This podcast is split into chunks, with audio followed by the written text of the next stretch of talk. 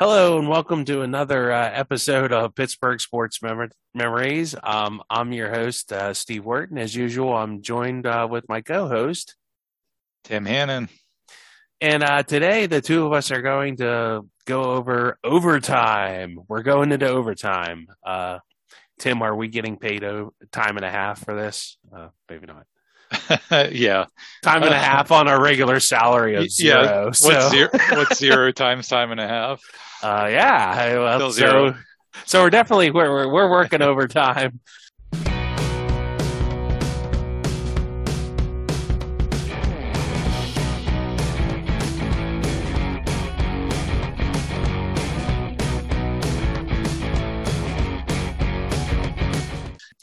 So there's obviously there's nothing more exciting than overtime. It's uh, all on the line, especially in like playoff games. And all of a sudden, whether it's sudden death or uh, just uh, you know it comes out of nowhere, these endings seem to come out of nowhere. And so um, some of these games we've gone over maybe in the course of other episodes of our podcast, but this is just the overtime pause Part. So we'll just do a short synopsis, kind of how we got here, and then we'll do um, the moment, and um, we'll probably have a couple clips, and then uh, the aftermath of that moment. So, um, without further introduction, um, let's jump right into it. And the first overtime game is um, now not all these memories are this sad, but some of them are. This one's kind of, I think, a sad one. So, um, the Steelers Denver game, the Tim Tebow game. Um, I didn't write down. Do you remember what year that was, Tim? Was that 2000? It was it was twenty it was 2011. I remember this because uh, Tim Tebow just posted on his Facebook page or something that I'm following him that it was the 10 year anniversary of this play just recently. Nice, nice. Well, um, just a little background: the Steelers go twelve and four, and um, I think we covered this a little bit in the Denver, the Steelers Denver, um, like uh, rivalry series. Um, uh, they have to play a road game in Denver without Ryan Clark because um, you know Ryan Clark doesn't want. Well, Ryan Clark wanted to play, but Dan Rooney, being the wise he's a good owner and just a general good person would not let him play because of his uh, sickle cell disease and it would be a bad look for uh, the NFL and the Steelers in general if Ryan Clark died. So, and it would be bad for Ryan Clark too. So, so a lot, a lot of reasons that Ryan Clark couldn't play this game. Um, nevertheless, uh, the Broncos are eight and eight, but um, they had home field, and you say, well, wait a minute, how's an eight and eight team get home field over twelve and four? It's due that the uh, Steelers did not win their division, and the Broncos did. And the uh, the that AFC West wasn't that strong that year. So, um, so we'll fast forward to uh, this wild card game. Um, we're gonna go. The Broncos had a twenty to six lead in the game, but the Steelers came uh, all the way back, and they had tied it um, at the end of regulations with 23-23. Um, and this is the first game to be played as a non-sudden death format for overtime, which is now, I guess, the way they have it now, where if you score a touchdown, it's sudden, the game's over. But if you kick a field goal, it's not because, you know, Brett Favre can't be sent home like that. So um, it, it really doesn't matter because Tim, Tim Tebow completes his 10th pass of the game. This is in overtime.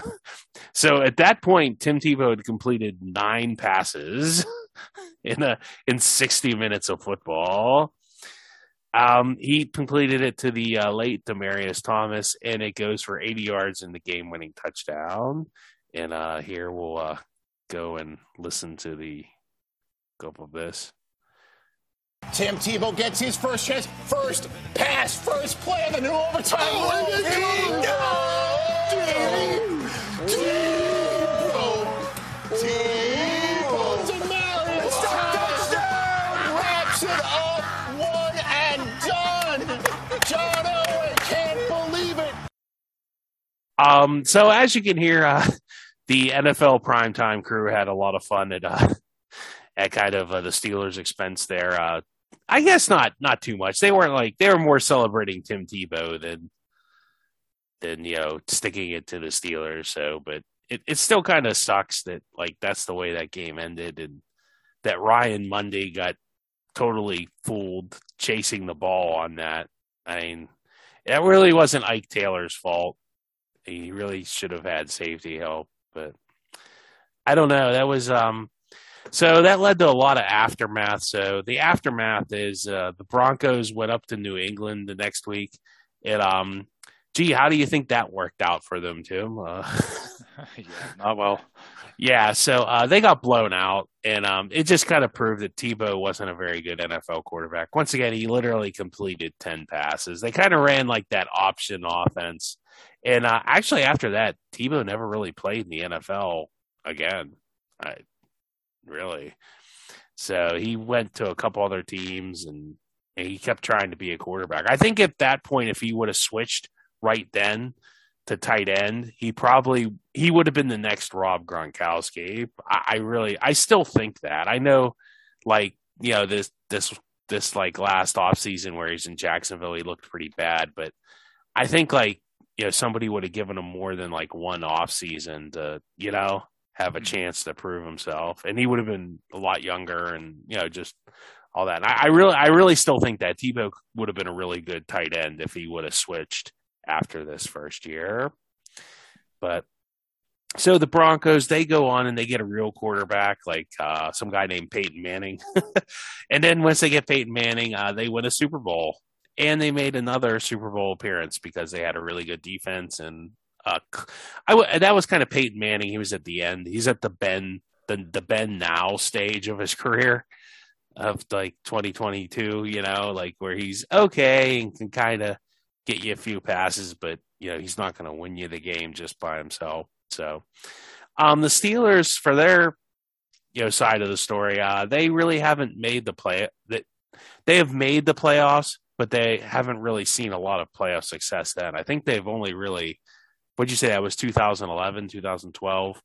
So like what they've won two playoff games since then, Miami and Kansas City. That's it, right? The yep. Cincinnati game too. Oh, Cincinnati. So three, yeah. Yeah. So they really haven't had a lot of success since that playoff game. So. Yeah, we we talk, like you said, we talked about it in that Denver episode. I, I was that was disappointing because um, I maintain to this day that they had a better team in 2011 than the team that made the Super Bowl in 2010. But they got injured. They had a ton of injuries coming into that game and during that game.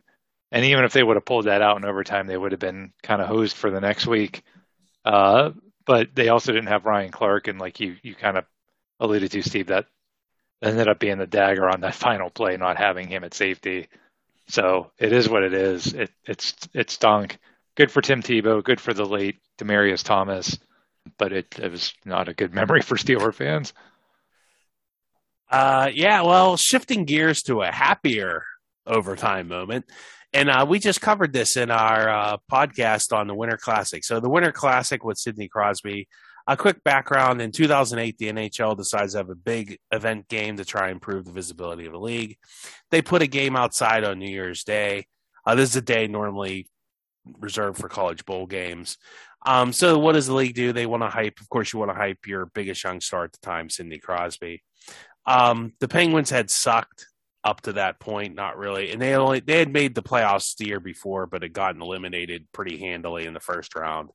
Um, the Sabres, for their part, it was uh, Buffalo and Pittsburgh in Buffalo and Ralph Wilson or whatever Highmark Stadium or whatever it's called this week. I don't know what it was called back then.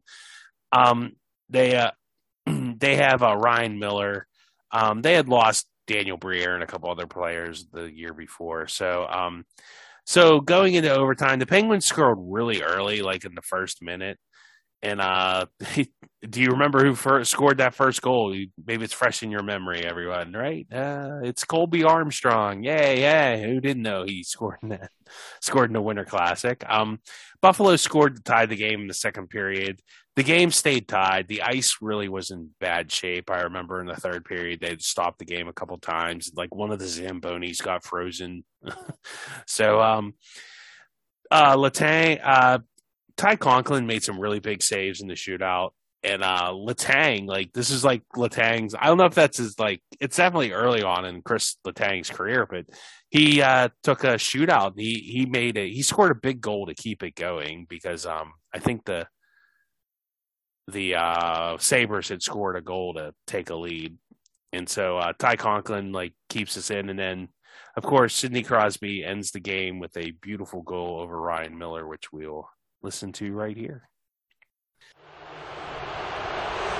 One for five this year, eight for 26.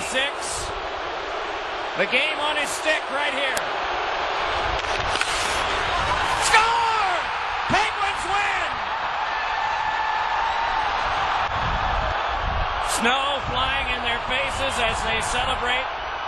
As kids, they might have done 20 years or so ago in a two on two game. This was not that. and uh, Doc Emrick, of course, is like awesome. So it's a great call. I miss Great Doc. moment. Yeah. Yeah. So Doc was awesome there. And that was a lot of fun. And it kind of like like we said before, that kind of launched the Penguins uh run of success. Even up to this year. Yeah, they I mean they had a little lull there, and we'll go over that later in the podcast. But um, the aftermath: Buffalo doesn't make the playoffs, even with 90 points for the season. The Pens, may, Pens do make the Cup Finals, but they lose to the Red Wings. Um, the NHL goes absolutely crazy with Winter Classic and Stadium Series outdoor games. They seem to have played them everywhere from Reno to I don't know LA, and so who knows where they maybe they'll play one in Hawaii uh, in a volcano next. I don't know. So. Um, going back to uh, disappointing Steeler overtime losses, uh, boy, the Steelers have a lot more disappointment overtime than success. It seems. I don't know. Um, Steelers uh, versus Titans. The I call this the Joe Nedney game. This is from 2002. Um, so just the uh, lead up, Tommy Maddox had a great year, and the Steelers made the divisional round of the playoffs against the Titans. They had a big comeback against Cleveland the week before. But um, in this game, the Steelers and Titans they go to overtime, and the Titans line up for a short field goal. And uh, Bill Cowher he calls the timeout. The fireworks go off. It's like a five minute delay. It's like the best case scenario for like icing a kicker. So on the next attempt, Joe Nedney, who had made the practice attempt when they called the timeout, they, he misses the kick. But for some reason, like George, Dewayne Washington definitely like lightly bumped him, but like why would you even be within a yard of him? So like Nedney, I always felt kind of backed into him, like because like if you could see if you watch this replay, like Nedney turns around and literally leans into him. I think, but they call it they call it roughing the kicker or running into the kicker. No, I think they call roughing the kicker. And uh, on the third attempt, he gets a third attempt after missing that one if he would have missed that, the Steelers would have got the ball back on offense and maybe could have kicked the field goal. Since this was the old fashioned, you know, uh, overtime NFL overtime rules, nobody cared about Tommy Maddox not getting the ball in overtime. So on the uh, on the third attempt, Nedney nails the kick, and the Steelers' season is over. So here's that uh, process of events. One would guess Cowher will spend a timeout here and let Nedney uh, think about it. It will be a 31 yard attempt. Yeah, there's Pittsburgh calling for a timeout. No play, no play. But he got a warm up kick, which isn't all bad either. And he made it. And he made it. Look at Nedney laugh. yeah, the skyrocket guy. Hey, boys, it didn't count. Well, that, now it sets off one at the other end. Unbelievable. Pyrotechnical prematurity. Ni- Nice one. Uh, you know, we're laughing about this, but this this could you couldn't ask for anything to make it tougher on Joe Nedney than these fireworks going off. It's kind of funny for everybody else, but I don't think this is very funny for Joe Nedney. Well, here's his chance. They'll spot it again at the 21, the 31 yard field goal by Nedney to advance to the AFC Championship. No, God! They knocked him down. Nedney got roughed. Nedney misses and then a penalty flag down where he kicked the ball. It's more Running into the kicker, number 20, defense, five yards. If Joe Nedney does this kick, Jeff Fisher is going to have. He's going to be in a tough spot. He makes this one, and Tennessee advances to the championship game. And I think Bill Cowher is telling Ron Blum, you cost us a game by calling that penalty. Boy, Bill Cowher is upset. So uh, that's some really. Who was the who was the color guy? I recognize him, but Dan. Dierdorf. That was Dierdorf. Okay, that's Yeah. that was that was some Steeler hate there. Am I reading into that, Tim? Or that he was way too excited that Nedney got roughed, and he was really mad that Nedney had to kick it a third. I, di- I didn't realize that even when I listened to it the first. To just listen to it just now, I was like, wow, that was some uh, classic Steeler. He was really excited, and then. Uh, you couldn't see it. Obviously, you can't see it. This is not a visual, but Cowher ran and got in like the referee's face, and uh, that was Ferrier there had to pull him away. Yeah, yeah, and So- Cow- Cowher had a right to be upset. It was a, it was a ticky tack call because Washington dove and Nedney, like you said, kind of almost fell into him. I think Nedney even joked about like, He said, an Oscar. Oscar. Yeah. yeah, I mean, he turns around. He literally turns around and leans into him. In my now, it's Washington's fault for It being is. there, it is, but like at the same time, like okay, so I'm a kicker and I miss a kick. I'm finding a defensive player and running into him. the, the, I mean, the, the, the, the yeah, I mean, it, it's a ticky tack call to to have the whole season ride on on you making that call. But to your point, Steve, like Dewayne Washington wasn't going to block that kick. I, like I hate that. Like we the Steelers, I was there was a game a couple of years ago where they lost a game to the Chargers the same way. Do you remember that? It was like the, it was it wasn't overtime, but it was the end of regulation where the Chargers missed the, the game winning field goal, but we we ran, ran into the kicker because or we were offsides, I think actually. it was offside. Yeah. But but it's like you're not going to block the kick. He, he- he's either going to make it or he's going to miss it. And if you're going to block it, you're definitely not going to do it coming off the edge. no, it's do it always up coming the off middle. Yeah, and you It's can't just- jump. You can't like remember people used to get a running start and jump over the Yeah, line. can't Like you can't do any of that anymore. Yeah. So so just let Yeah. him kick, and like Yeah. he missed, and yeah. So so ticky tack call. I get why was upset, but I I still think that's on Dewayne because it it just and, and the Steelers the way that game was going it was it was what 34-34 in overtime, Steve.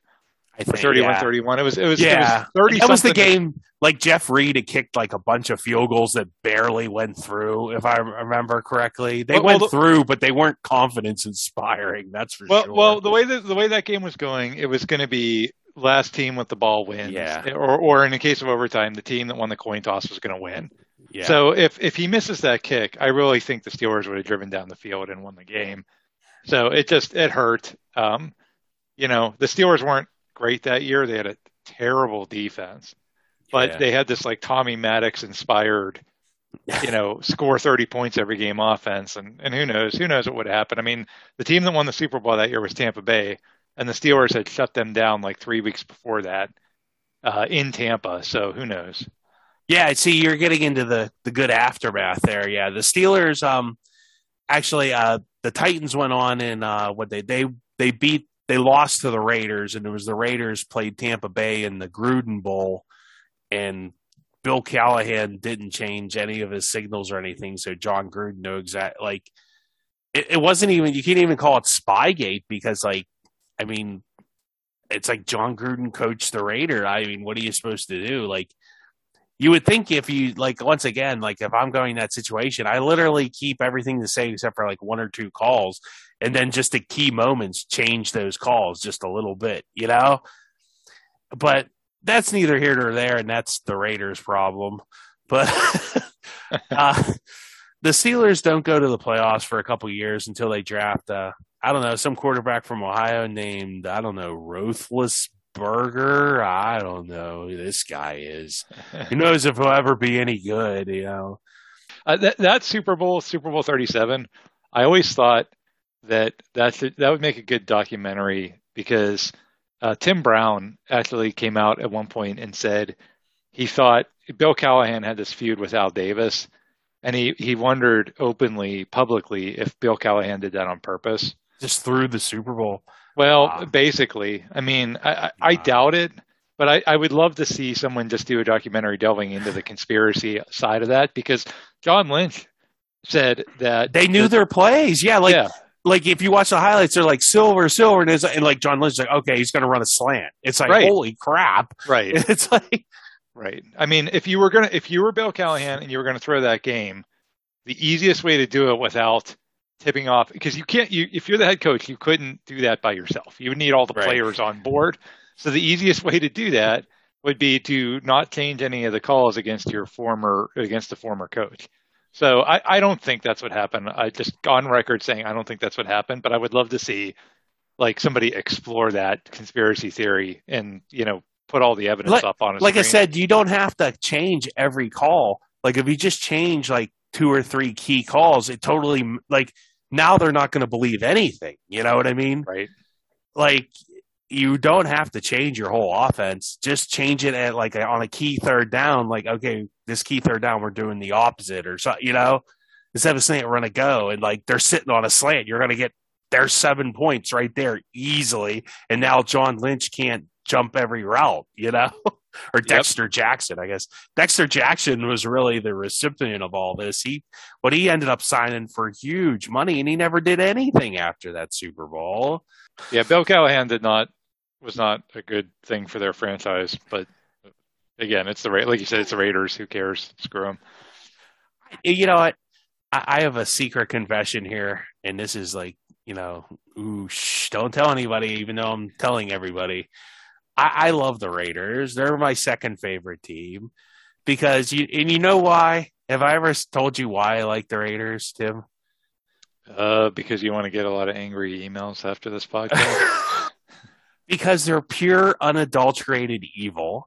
And we, you just don't get to see and they don't care. They don't they're not like new england who's evil but tries to pretend to be good. No they're just they're just the bad guys. They're the bad guys. And you know they're the bad guys. And they're gonna be the bad guys. That's what they are. Silver and black just win baby. The raider rules cheat is what? Raider rule one is cheat. Raider rule two if you're not cheating you're not trying I, I, totally respect that. I totally respect. That's why I respect them way more than the Patriots. So, I, I hey, just win, baby. well, I will say that uh, the, the, they did put the Steelers into the playoffs this season, so I think a lot of people are, are not as hateful of the Raiders maybe at the at the current moment. you got sometimes you got to root for the bad guy. I mean, hey, yeah. but switching gears to a uh, game that probably me and nobody else remember. Uh, I mean, I'm probably the only one that mem- remembers this. Um, there- we're going to uh, USL Soccer, which, if you said, "What the heck is that?" That would be the soccer league of the United States. That's the second. It's like the I don't know, the second league. If MLS is the top league, this is the next league. And this would be the Bethlehem Steel and the Pittsburgh Riverhounds. And re- I was actually at this game. I attended this game. And the reason that it's weird is because, like, they went to six shooters into the shootout. They, this game, so the background there, the Riverhounds play in the USL, which is the second league. And the Riverhounds, they make the playoffs after they they had missed some time, but they hired this guy, this coach, and he's still the coach there, Bob Lilley, who's like a legend at this level of soccer. He's a very he's won the whatever title I I guess they call it a USL championship title, but he's won there. But um, so Bethlehem Steel is the minor league team for the MLS team, the Philadelphia Union. Um, the game goes to overtime after a goal by Ben Zemanski. Um, the uh, the Hounds can't hold the lead. Bethlehem ties it in the 74th minute. In overtime, in the 94th minute, the Riverhounds score, but because they don't play sudden death, they have to play like another 15 minutes. And so in the next, oh, they play two 15 minute overs. So in the next 15 minute overtime in the 108th minute on a free kick. And I remember that was, it was from like kind of the top of the penalty area, which is like really tough to stop. This guy, uh, uh, Santi Moar, he scored to tie the game and he literally banked it off the, the post, the side post and went in. It was a pretty impressive kick. So they go to a shootout and this is where it gets weird is like, there's literally five, all five shooters score for each team. Like neither goalie, like, and the shootout was so great. Like it wasn't even like close upper corner. It was just like literally line up and kick the ball and it went in the net. And so it was literally going to come down to who missed the kick. And, and unfortunately, like it got down to like, like when you, you can't, like, it's not like hockey. Like, remember, like, uh, Bylsma kept sending, like, uh, what's his name? The one guy from the Capitals just to keep doing his shootout, you have to go through your whole roster of players before you can repeat. So they got down to like some defensive player. The guy misses, and that's how Bethlehem wins. And it's just a weird because I've never seen a game like I've watched enough soccer now. Like I've never seen a game go like six or seven shooters like that before. But hey, minor league so it was a playoff, and that's how their season ended. So another kind of disappointing overtime sports moment for Pittsburgh. Um, the, although I'm the aftermath, Bob Lilley, he had great success, and they uh, they've made the playoffs every year since that. And uh, unfortunately, this year, due to a COVID outbreak, um, that cost them their season. They literally like it was weird. They just like the league was like, nope, you're eliminated, you forfeit. So uh, bad for bad for the Riverhounds there. Uh, Bethlehem Steel to their uh, they actually moved out of Bethlehem and they they moved to the uh, Chester, Pennsylvania, which is a suburb of Philadelphia. I guess it just they moved closer to the Philadelphia Union team. So um, hey, they have that going for them. Um, we'll have a link to that if you want to watch. It's it's a rather lengthy clip, but um, you can watch the whole shootout and stuff if you're that into soccer. But that's just one of the weirder soc- soccer things I've ever seen. So yeah, soccer shootouts are, are can be wild because it's it's um kind of easy to score. like that's that's a problem, and and not like hockey where you know you could have a bunch of guys get stopped in a row or a bunch of guys score in a row. Um, so yeah, for it to go that long, that's pretty crazy. Yeah, I think too because at this level, the goalie like the goalie actually was a kid from Pitt, so and he really wasn't he was it wasn't even close to him. It was like it wasn't like oh it just grazed off his finger. Like he do like he literally was diving the wrong way or he dived like two seconds too late. Like it, it was it was ugly. And the other goalie wasn't much better. Like it, it was it was bad. Hmm. but um well moving back to american football um the Steelers versus Atlanta. Uh, once again, it's 2002, the Tommy Maddox season. In this game, this guess what? The Steelers don't lose this game. Tim, yay! Do they win though? no.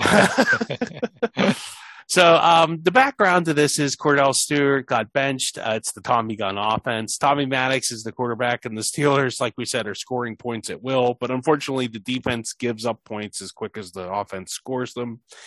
Um, Atlanta has this guy named Michael Vick, and it's Michael Vick in his prime, so he's really tough to stop. So the game goes to overtime. Vick rallies the Falcons from seven point, 17 points down in the fourth quarter.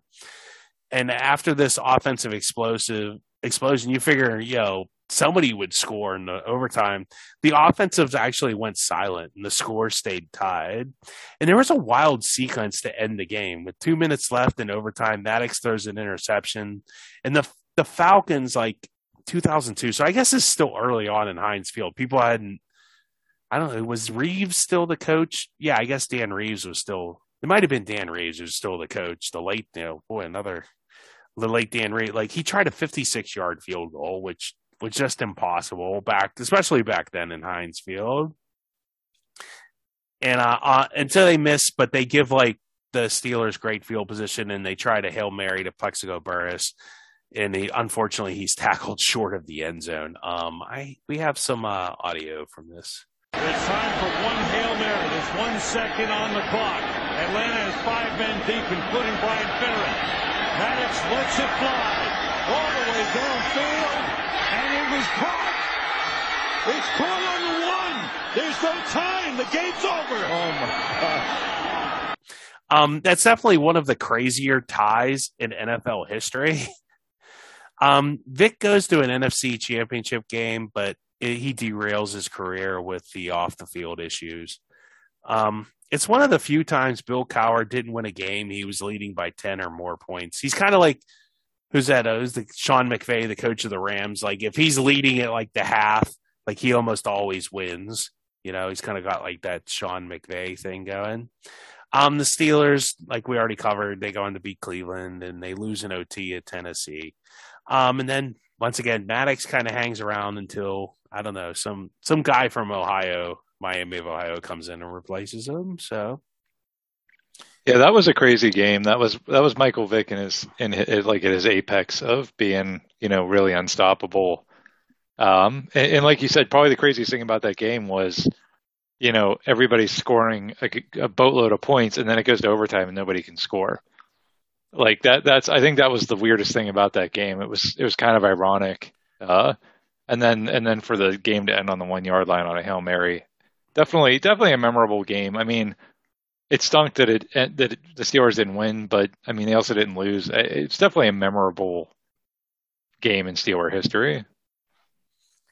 Yeah, it, it it's just like you know normally like you get like a hail mary gets knocked down or tipped around and then hits the ground, but no, this one uh he completed it, but it didn't it didn't count for anything for passing yards. That's the only thing it, in reception for Plaxico. So um, going back to college football, um, I kind of have this. I call it the Pitt BC trilogy, and these are the 2002, 2004, and 2020 games, and all these games went to overtime. So I will run through these. Um, in 2002, Pitt won on an overtime kick. Um, this is a game featuring Super Bowl winning Steeler backup quarterbacks that of uh, being Brian St. Pierre and Rod Rutherford, if anybody remembers them besides the Brian St. Pierre impersonator guy. I don't think anybody tried to impersonate Rod Rutherford, but um, um, it was like a weird game too. Like I think I've talked about this before. Everybody left with like two minutes to go. Like, like I think uh, Pitt had punted and there was still like two or three minutes left, but Pitt had all three timeouts and Pitt got the ball back and drove down to kick a game tying field goal. And like it seemed like once that once the game went to overtime, everybody that had left came back to their seats. So I don't know if they were just like sitting out in the great hall kind of watching the TV monitors to see if they could get a head start on the your rush or what. But um just some notes like i forgot about this guy david abdul he was the kicker for pitt that year and he actually after that had some uh, he had some tough luck he he ended up kicking the game winning field goal after pitt pitt totally um stuffed um bc in their half or no and pitt got the ball first and they kicked david abdul kicked like a 40 yard field goal and then in BC got the ball second, and in their overtime, I think Pitt partially blocked the field goal or something, and it didn't go through. So Pitt won. But um, David Abdul had some definitely some tough luck. Um, his friend Billy Gaines, I don't know if anybody remembers this, had died in front of him in a fall at a church. And the reason they were staying at that church to begin with is because their the apartment that they had been staying at had burned down, so they had to have temporary housing in this church. And so, um, and then later that year, he actually David Abdul, after all that, his apartment burning down, his best friend dying in front of him. He actually hold his friend until the paramedics showed. Up. It was very traumatic. He broke his leg in a uh, car accident, and so and it was kicking. It was a kicking leg, so he was never really quite the same after that. And um, for all that, uh, as for the rest of that season, uh, Pitt went on to win the Insight.com Bowl. Um, I think Insight.com is still around. I'm sure it is, but um, and the highlight of the Insight.com Bowl that year was a fantastic catch by Larry Fitzgerald, which is just an awesome highlight.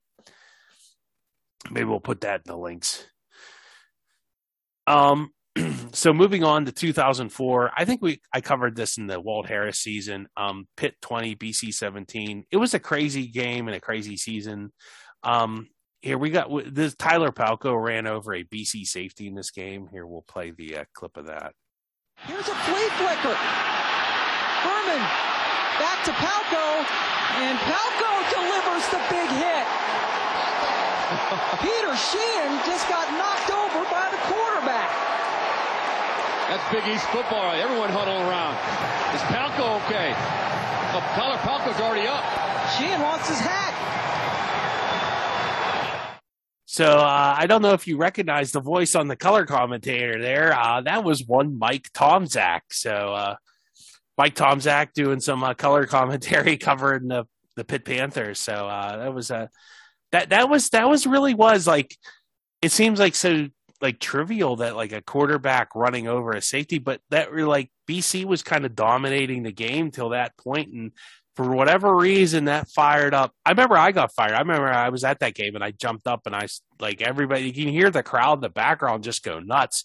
It's kind of weird that that was the play and it seemed to turn the turn the tide for Pitt. And then of course Darrelle Revis made an amazing tackle on a fourth and goal.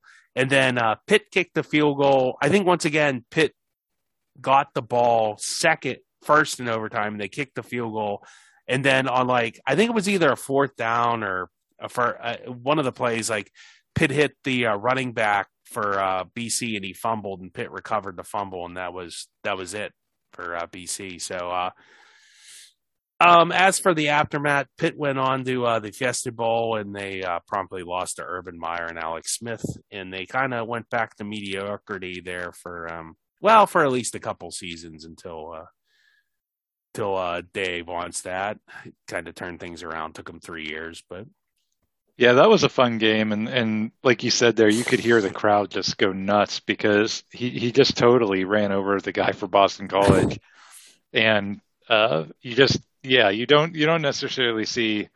You might see like a Jerome Bettis type player, or, you know, somebody like that do that, but to see the the quarterback just truck a guy, um, that that fired everybody up, and and then it was also weird to see that game end with a fumble. You know, that's a, the college with those with their with their overtime format. You know, a game can end that way, but like literally, the guy fumbled, Pitt falls on it, and that's the end of the game because that was their half of the overtime, and they needed to score. I remember holding my breath after the guy fumbled because I wasn't sure if they're going to call it a fumble, and I saw the like official running in, and like I know I didn't start going nuts until I saw him like he signaled with his arm the other way, and as soon as he saw him do that, I remember I just like let out like the biggest cheer. I was like, yes, you know, it was like just like one of those. Okay, is it a fumble? Are they going to call it a fumble? Because like it was right in our end zone. Like I mean, I could see the ball hit the ground, and it was kind of close. He was kind of in the air. Like they hit him, and he kind of the running back went in the air, and the ball came loose. And it's like, well, maybe they won't call it, maybe they will, you know. And Pitt definitely fell on it. It was like an obvious recovery, but yeah, when the official came in and signaled, you know, the other way. You knew it was over. That was a fun one. That that was definitely like so Pitt's two and zero oh versus uh, overtime versus Boston College, and then that was one of the last time. I think that was one of the that was uh, on BC's way out the door to the ACC. So Pitt would not play Boston College for a while. I think they played them one other time before this next game, which we did cover. And I think what was it most Pitt way to lose? Yep. Past. So this is 2020 and it's Pitt 30, BC 31. And I call this the Kessman giveth and Kessman taketh away game for the uh, former kicker Alex Kessman, who actually played in the pros this last season and went two for five, missing like a not the bit, bit of force well not foreshadowing but whatever he missed a bunch of extra points in, in the pros too so uh, Pitt plays BC all the way to overtime and forces overtime.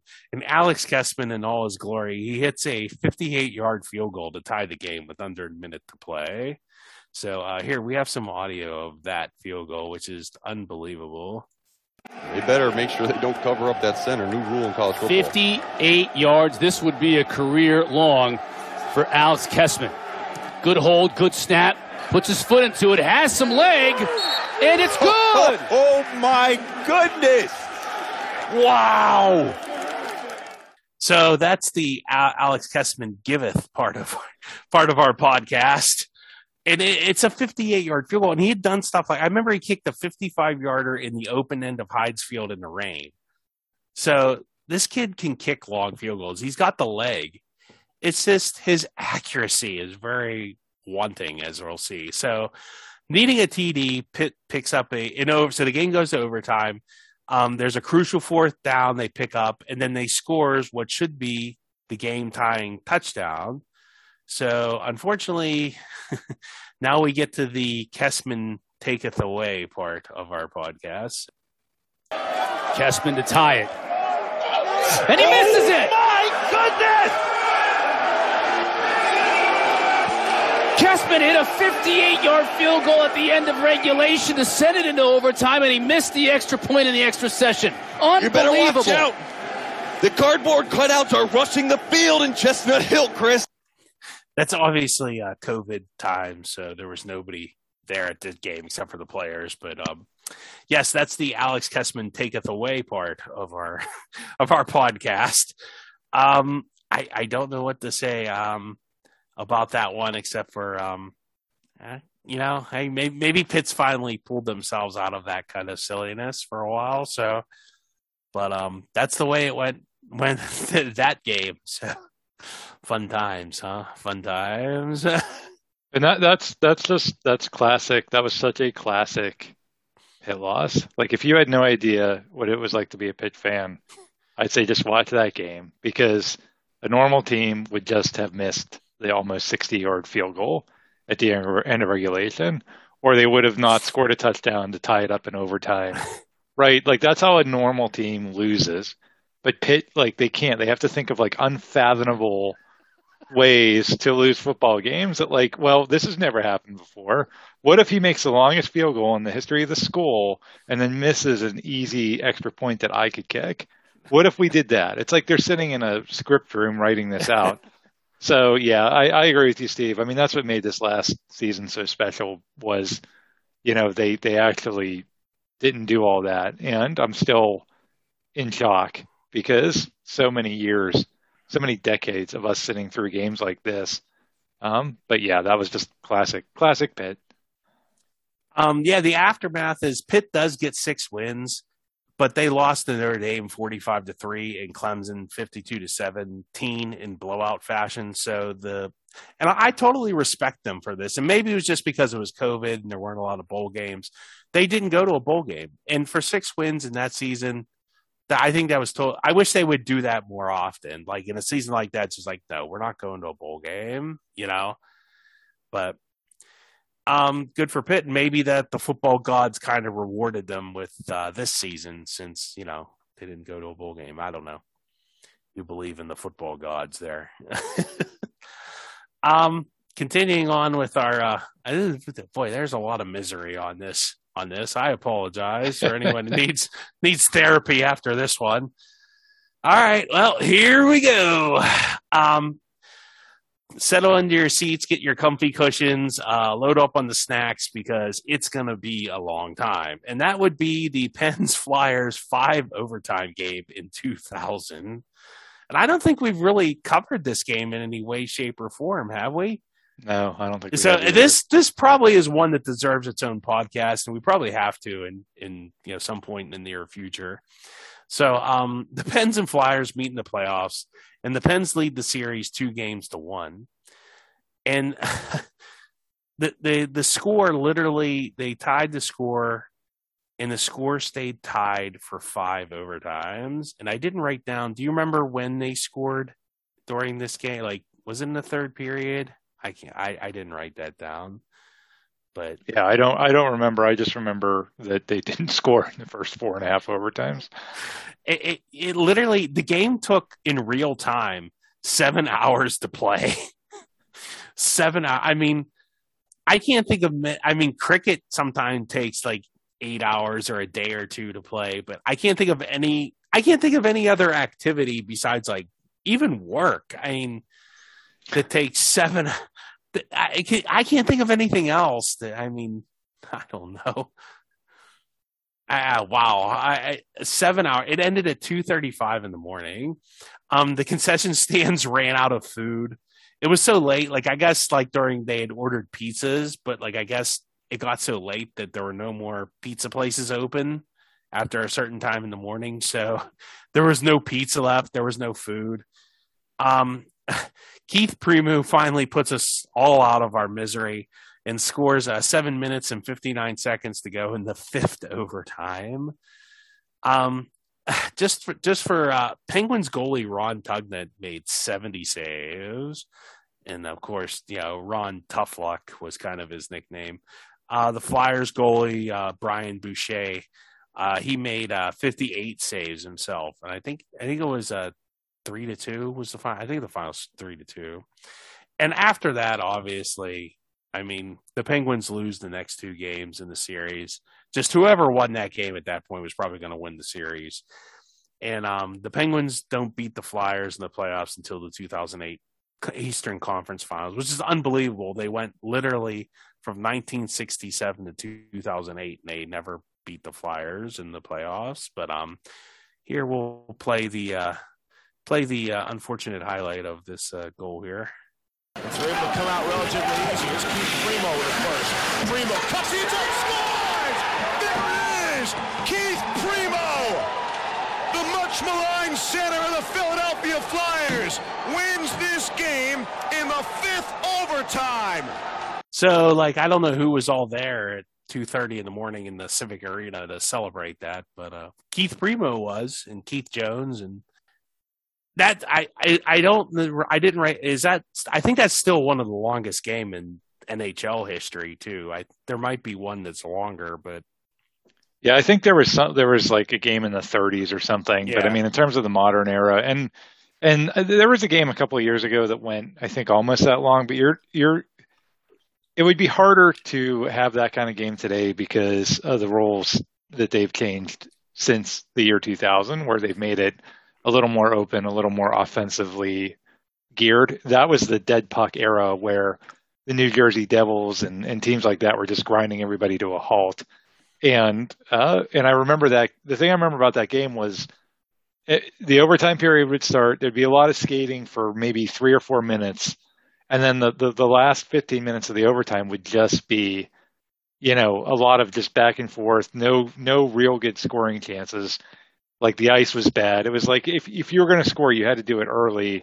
And I think what, was that goal, the Keith Primeau goal, Steve? Like seven minutes into that overtime. yeah, it's an odd, it was an odd time to score it, but like there's interviews like I I I read so like Jagr was like, can you? He said that I figured he said though like one of his teammates like, can you please just score to end this game? Like everybody was tired, nobody could move. Like you said, I mean they played literally two games. Yeah, for four overtimes. That's two games, and you know that's six periods, seven periods of hockey. Yeah, they were they were literally halfway through a third game, Yeah. right? Is that I am I doing the math I- correctly? It's five overtimes, so So yeah, three periods, three overtimes. That's two games, then a fourth and a fifth. So it, yeah, they were literally halfway through a third game. That's Yeah. insane. no wonder they ran out of food. Uh, moving on to even more depressing Penguins overtime stuff. And this one hurts. I think this one, I don't know. I mean, I didn't really do an aftermath on the Penguins Flyers one. I think, uh, I think that, I don't know if that or the Kasparaitis. No, see that they were still, they still made the playoffs after that game. So the Penguins didn't really, we'll go over that a little later, but um, so the Penguins Islanders, and this was overtime too. This is 1993, the David Volek goal, and um, uh, the Penguins are looking for the three-peat. It would have been the first three-peat since actually the Islanders in the 80s. Um, they actually won the President's Trophy for the best regular season record. Um, I think they had a 16 or 17 game winning streak during the season. They have four players that score 100 points. Um, I don't know. They have a ton of Hall of Famers on the team.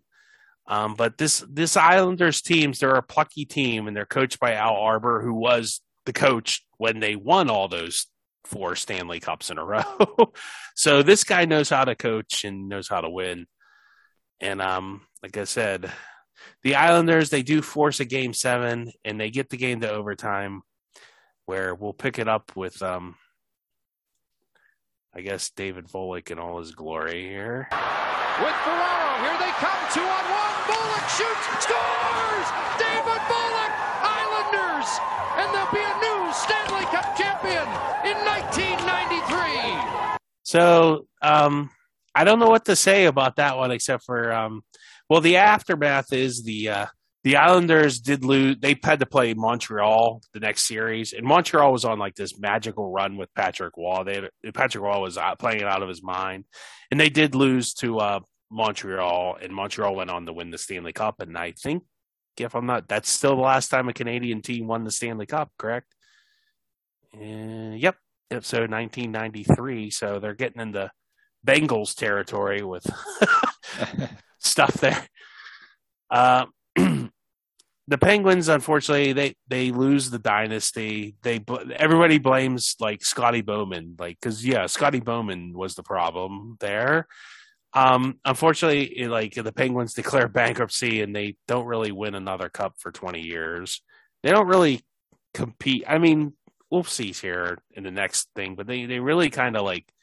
I don't know if they really they they made the finals one other time before the lockout, right? Yeah, I guess that, was that against Florida. Yeah, I think that's the only other time. The conference finals, yeah. Yeah, yeah, yeah, yeah. That that hurt. That was their best team. I mean, the '93 yeah. team was better than the '91 and the '92 teams. It was just their best team that they ever had, and it sucks that the Penguins' like top five worst moments ever are all against the stupid New York Islanders. I just I, I hate that franchise so much. it's like yeah. and, and, the Flyers the Flyers ones that that that hurt because it was the Flyers and you hate the Flyers so much. But they would have had to play the Devils in the conference finals had they won that series, and the, the Devils were way better. Uh, or they would have had to they would have had to play Dallas in the Stanley Cup final. Like the, the, Penguins were just in 2000, they were kind of on like a magical run with Ron Tugnutt, a veteran goalie. You know, they weren't that good of a team. But 93, I, I mean, yeah. And, and, and they would have played Wayne Gretzky. It would have been Mario Lemieux yeah. versus Wayne Gretzky in the finals. Kings, because yeah, because the Kings, yeah, they had to play the Kings, yeah. and and and that whole rivalry that would have been so good for hockey. That would have been so good for you know, Mario's legacy. It just you know to, to have David Volek for that goal that that just it to this day it still really really hurts it's probably one of the bigger disappointments in Pittsburgh sports history, quite honestly. Um, going to a more positive Penguins moment, uh, the Darius Kasparaitis goal in overtime of 2001, and uh, I think we, we've covered this in another podcast. Um, the Penguins play Buffalo in Buffalo. Uh, I think uh, this was a series winning goal. I, was this game six? It was game, game seven? seven? It was game seven. Yeah. Yeah. Uh, they have Jagr and Mario. But the Sabres, once again, if you have a goalie in hockey, it's kind of like a quarterback in football. You can you can pull rabbits out of the hat with a pretty mediocre team. Um, in Hasek, he just keeps the Sabres in the series, just making amazing save after amazing save. And of course, it goes into overtime when when Kasparaitis uh, scores his now famous goal, and well, some fun fun with this. Taking over on the play is Robert Lang. He's got a Jagr. Here's Kasparaitis. Wristing one. Shoots and scores. The Pittsburgh Penguins have won the series in overtime. Darius Kasparaitis. And ladies and gentlemen, Elvis has just left the building. So that's a much more fun moment to relive. Uh, Uh, yeah, I mean, he, he beats uh, what what I what was his quote after beating like Kasparaitis? Ah, oh, man, he had a fun quote. He he's he he said something like um he he, had, he I guess he had scored against Hasek once before, yeah. and he said, "I own that guy now." yeah. And I, I, mean, he, he was you know he wasn't being like cocky, he was being yeah. like silly, but it was it was just classic Darius Kasparaitis. So um, the aftermath, uh, the Penguins, like we said, we they lost to the Devils in the conference finals, and then the next season they basically trade Jagr for a hot dog and tickets to the Washington Monument. Uh, uh, and they really they, they enter a serious down period in the franchise history, and they, they go through bankruptcy again and the lockout, and they really don't recover until 2008 with that when they make the playoffs again against the Senators. So and then the Winter Classic and all that. So um, this really was their last kind of like it could have been like you know that could have been the Penguins' last like hurrah in Pittsburgh if you know Mario hadn't saved them. So could could be saying Darius Kasparaitis' goal in overtime was the Penguins' last like kind of shining moment, but thank God we don't have to say that, huh? yes. Um, sticking with the uh, happy theme for the Penguins, um, seems like the Penguins have had a lot more success in overtime than the Steelers or well, Pitt had a couple good good runs there. Um, Nick Bonino goal. He eliminates the Capitals in 2016, the game six. Um, do you eh, do, do you remember taking the SAT, Tim? Yes. Okay, here's an SAT question for you, and maybe we should petition them to put this on. Uh, Islanders are to Penguins as Penguins are to blank. that would be the Washington Capitals. Yes. so, or you could, you know, you could go, you know, I would say, you know, Islanders are to Penguins as Steelers are to Indianapolis Colts. You know, it's just Yep. or the Jets. You know, it's just just uh, for whatever reason, it doesn't matter. It, it beats beats them. So, um, so the Capitals and the Penguins meet again in the playoffs, and once again the Penguins get the better of the team from Washington. Um, and the Capitals were the favorites to win the cup that year. I remember a lot of people picked them to beat the Penguins in this series, and it wasn't like un like it wasn't unreasonable. Like, well, that's not unre wasn't like you didn't feel like it was just being anti. You know, you're just being biased. You thought, well, that's probably reasonable. They're they're a really good team. Um, but unfortunately for the Capitals, the HBK line was absolutely unstoppable. And um, here we'll have some fun listening to some Capitals mis- misery here. Has Hagelin moving to the net. It's spiked down to the air by Chorney and laid around behind. Kessel up with it there. One around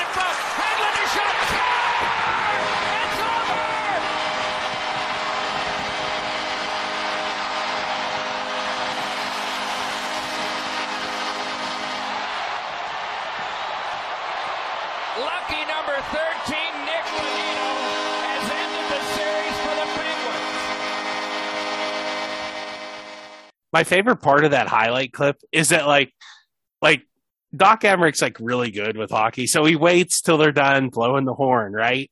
And as soon as he tries to talk, I was like, "F you, Doc Emrick!" Good move by the guy in the horn, but uh, no, I, lo- I love Doc Emrick. Yeah, if it was like Keith Jones or you know Mike Milbury, it would have been even better. But but that was just funny, and of course the poor Capitals, they're they're the uh, Washington Generals to the Pittsburgh Penguins, Harlem Globetrotters, and they just can't catch a break. So, uh, and the, you know, the aftermath, the Penguins uh, go on to win the cup, and uh, they repeat as cup winners the next year. Also, um, the Caps do get do finally get there to win a cup, and they they have to do it in 2018 by beating the Penguins. So maybe the Capitals have kind of had that monkey off their back, the catharsis, finally beating their you know nemesis, the Pittsburgh Penguins. So Yeah, and, and good good for them. I mean, the, Ovechkin was destined to to win one eventually. So I I don't know. I was I wasn't happy for them, but I was I don't know. I was kind of happy for them a little bit. I didn't want them to beat us to get there, but you know, it still felt good to that Bonino scoring that overtime goal. That that was the year the Capitals. The Capitals actually had won the President's Trophy that year. So, so to your point, everybody was you know picking them to to win the cup, and it just felt so good to beat them again. yeah, it, it it was like odd. It was like was that the series where they? I remember they kind of dominated, and we just would like they would be. It seemed like they would be in our end, and then we would just like counter attack and get a goal. It was it was like it was an odd series, if I remember correctly. They, they, yeah, they were. I mean, you could argue that they were the better team, but we just played the better series. Uh, I, I, I'm happy with that assessment. I mean, we won, so that's all that matters. Um, moving on to teams that for some reason Pittsburgh owns. Um, that would be Steelers Jets 2004, and this, this one has to be painful for Jets fans, and they've had they've they've had their painful memories here. Um, the Steelers are 15 and one, and they're having a magical season. They have rookie quarterback Ben Roethlisberger playing well. Um, the Jets are coming into Heinz Field, and they have Chad Pennington and uh, Curtis Martin. Um, so the game goes to overtime, and the game goes to overtime because Doug O'Brien misses two field goals in regulation. Um, the deal, the Steelers defense holds the Jets in overtime, and Ben, ben drives the Steelers down for a 30 yard field goal to win it for them. Um, we'll listen to the uh, fun and frivolity here. Crowd will tell you whether the Jets win. He missed it. Well, let's play some overtime. So he definitely misses it, and Dan Dierdorf is very disappointed. So we'll go to the uh, eh, so we'll play the game winner here by uh, Mr. Jeff Reed here.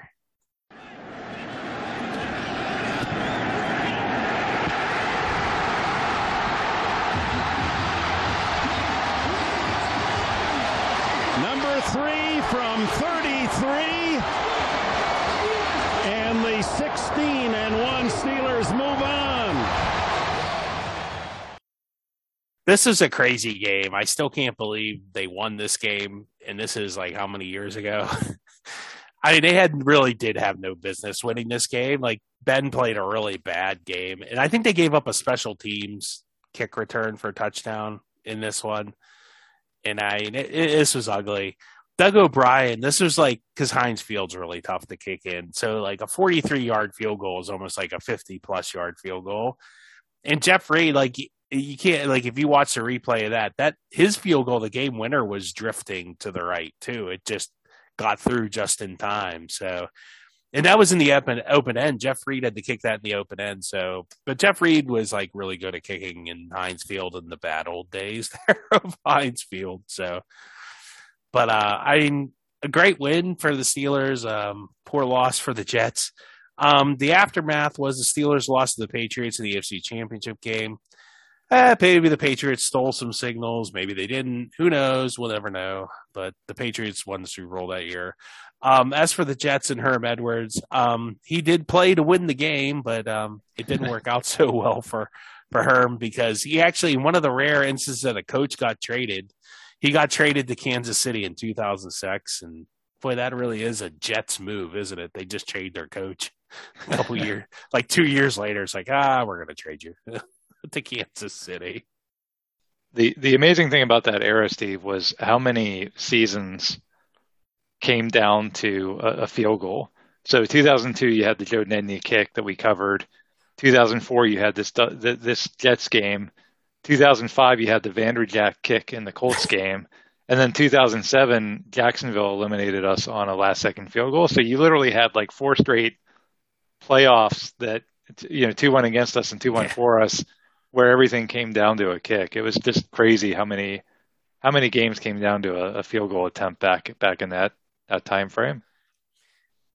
Yeah, yeah, and it, I guess like you said, it was kind of like a mixed bag with the Steelers. I mean, I guess when you go to overtime, you know, anything it just proves anything can happen. The ball can bounce anyway, you know, once, and the kicker could miss a couple field goal. Like, you know, that that was tough. That was a tough way for the Jets to go out.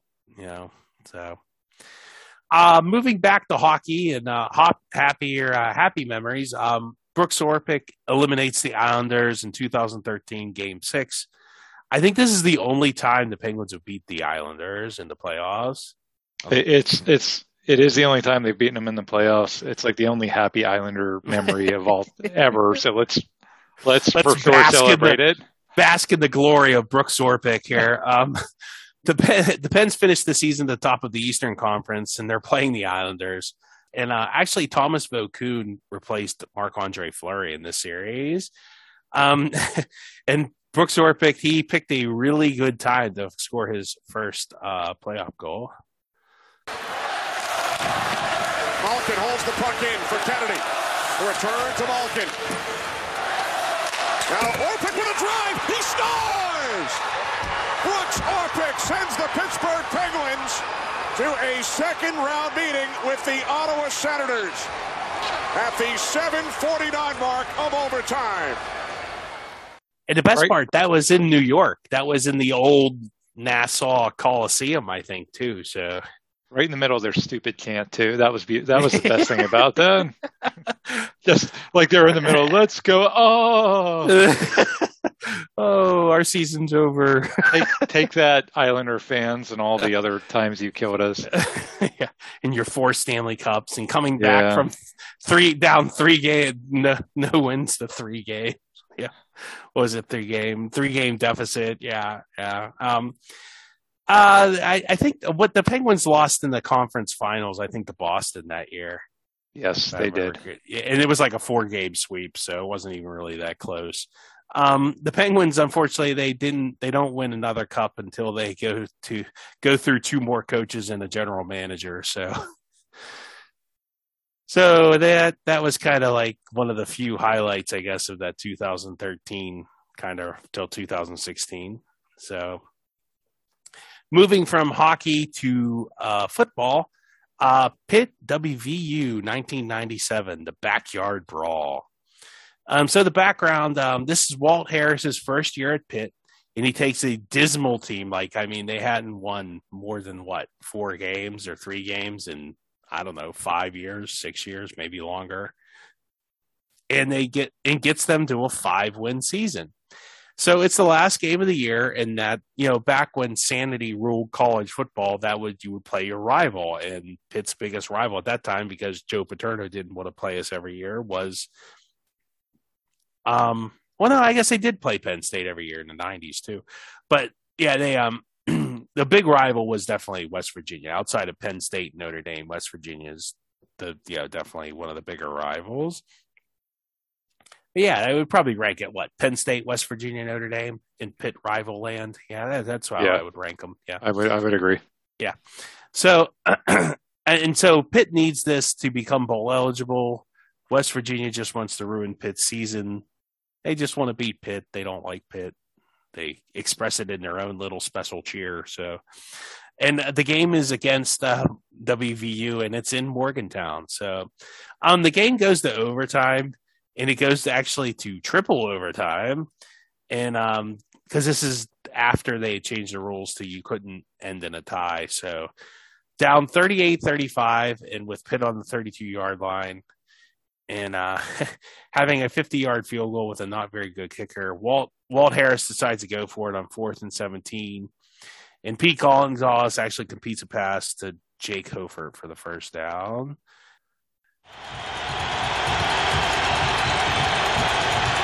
They need 17 for a first down. Gonzalez complete. First down. Hoffart. What a gutsy call. Wow. My goodness. Terry Murphy catches a TD pass a couple plays later. We'll play uh we'll play this for you. It is second and 10 from the 13. Gonzalez to the end zone. It's caught. Touchdown. Terry Murphy and the Panthers have won it. Well, there you heard it. Uh, Terry Terry Murphy pulls one out. Jake Hoffart pulls out probably the bigger play, fourth and seventeen. That's unbelievable that they converted that. And uh, really, it was the first time they got the six wins in a long time.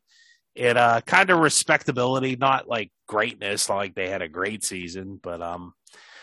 So I mean, they're back to re- being respectable. They're not a total doormat and laughing stock. Um, the aftermath, um, it, it's uh, you know they're they're respectable. Pitt goes on to get blown out in the Liberty Bowl, forty-one to seven, by a Brett Favre-less Southern Miss team. So um, I don't know who was on that old Southern Miss team, but it wasn't wasn't anybody. Uh, I'd have to look up. Was note. Um, Walt Harris brought the team back, but uh, never really got them over the hump. They kind of got to like you know the six seven win mark every year with him, and they just never could go any farther. And finally he uh, kind of criticized the uh, university and stuff, and that was kind of the end of Walt Harris. And um, that's kind of how it went for uh, the, that Pitt team in '96. Um, so on that note, I think that's a good way to end the uh, podcast of overtimes on a successful uh, Pitt touchdown there. You know, kind of make up for some of the bad, but um, just never know, Tim. You never know which way it's going to go in these overtimes. I think is the biggest one, you know, and you know, I don't know. Maybe it just seems like we had a lot more negative on this list than positive. I don't know. Did I miss any positive ones that that you can think of, or off the top well, of your head? The, off the top of my head, um, the the the Chris Kunitz goal that put the Penguins in the Stanley Cup final Uh, in yeah. 2017. I, I that one was a great memory for me because I I remember just the, that was in that was in the second overtime and and it dawned on me at some point during that overtime like it was game 7 and I thought I'm either going to see one of the great moments in the history of me being a fan of this team or one of the worst moments, right? Similar to that Islanders game 7. It's like when it's game 7 it's like this is either going to be amazing, memorable, you're going to want to relive it years later or it's going to really hurt to every time you think about it. And those moments are you know those don't come about often and and that was a great moment so that's the only one i can think of that i i can that you didn't um. Oversight on my part, but um, Craig Anderson was really played well that series, if I remember correctly. And, uh, Yeah. the Penguins were kind of fortunate to get one by them there in overtime, but I think the Penguins were the better team, definitely in that series. It's just once again a goalie in hockey, man. You don't have to have the greatest team in the world if you just have a really good goalie. It really evens everything out. So, um, thanks for um listening. Um, check us out on the uh, web on Twitter. Um, we always appreciate word of mouth and uh, giving us uh, likes or you know just uh, recommend us or friend us on or uh, you know follow us on Twitter. So uh, for Steve Word and Tim Hannon, thanks for listening in.